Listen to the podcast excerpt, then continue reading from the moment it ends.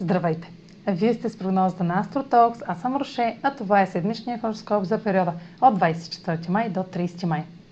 Ще разкажа накратко за общите влияния за седмицата, след което ще продължа прогнозата по знак на асцендента и вашия зодиакален знак. На 26 май имаме пълно луно затъмнение в Стрелец, което е от страната на Южния кармичен възел и се отнася към нашите минали избори.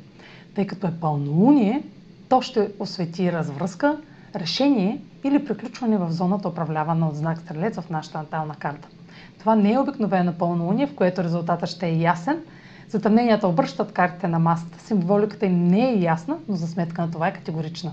На 29 май ретрограден Меркурий в Близнаци ще засили още повече ефекта на затъмнението. Любимото на всички време за корекция е подходящо да преосмислите, предоговорите или пренапишете дела в зона от живота ви, която е най-активна в момента.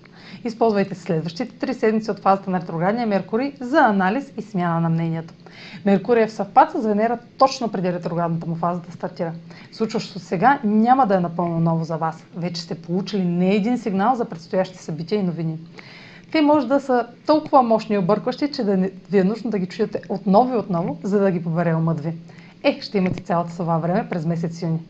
Сега проследете прогнозата за вашия асцендент и вашия зодиакален знак. Седмична прогноза за асцендент Риби и за зодия Риби. Лунното затъмнение Стрелец попада в професионалната сфера и сочи кулминация от нашата се до кариерния ви път, целите или публичния ви имидж, докато взимате окончателни решения в резултат на избори, направени в миналото. Може да е време да приключите с работа, която не обслужва вярванията ви и да насочите вниманието си към семейен бизнес. Нови лични възможности за разширение на независимостта ви може да подкрепят горното.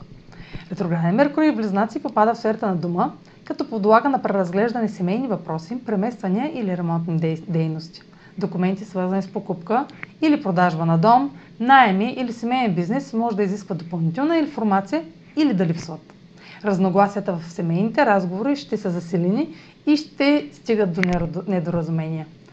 За да разберете повече за фазата на ретроградния Меркурий, може да последвате материала в YouTube канала ми, който е специално за неговото значение. Това е за тази седмица. Може да последвате канала ми в YouTube, да ме слушате в Spotify, да ме последвате в Instagram и в Facebook. А за онлайн консултация с мен, посетете сайта astrotalk.online, където ще намерите услугите, които предлагам, както и контакти за връзка с мен. Чао! Успешна седмица!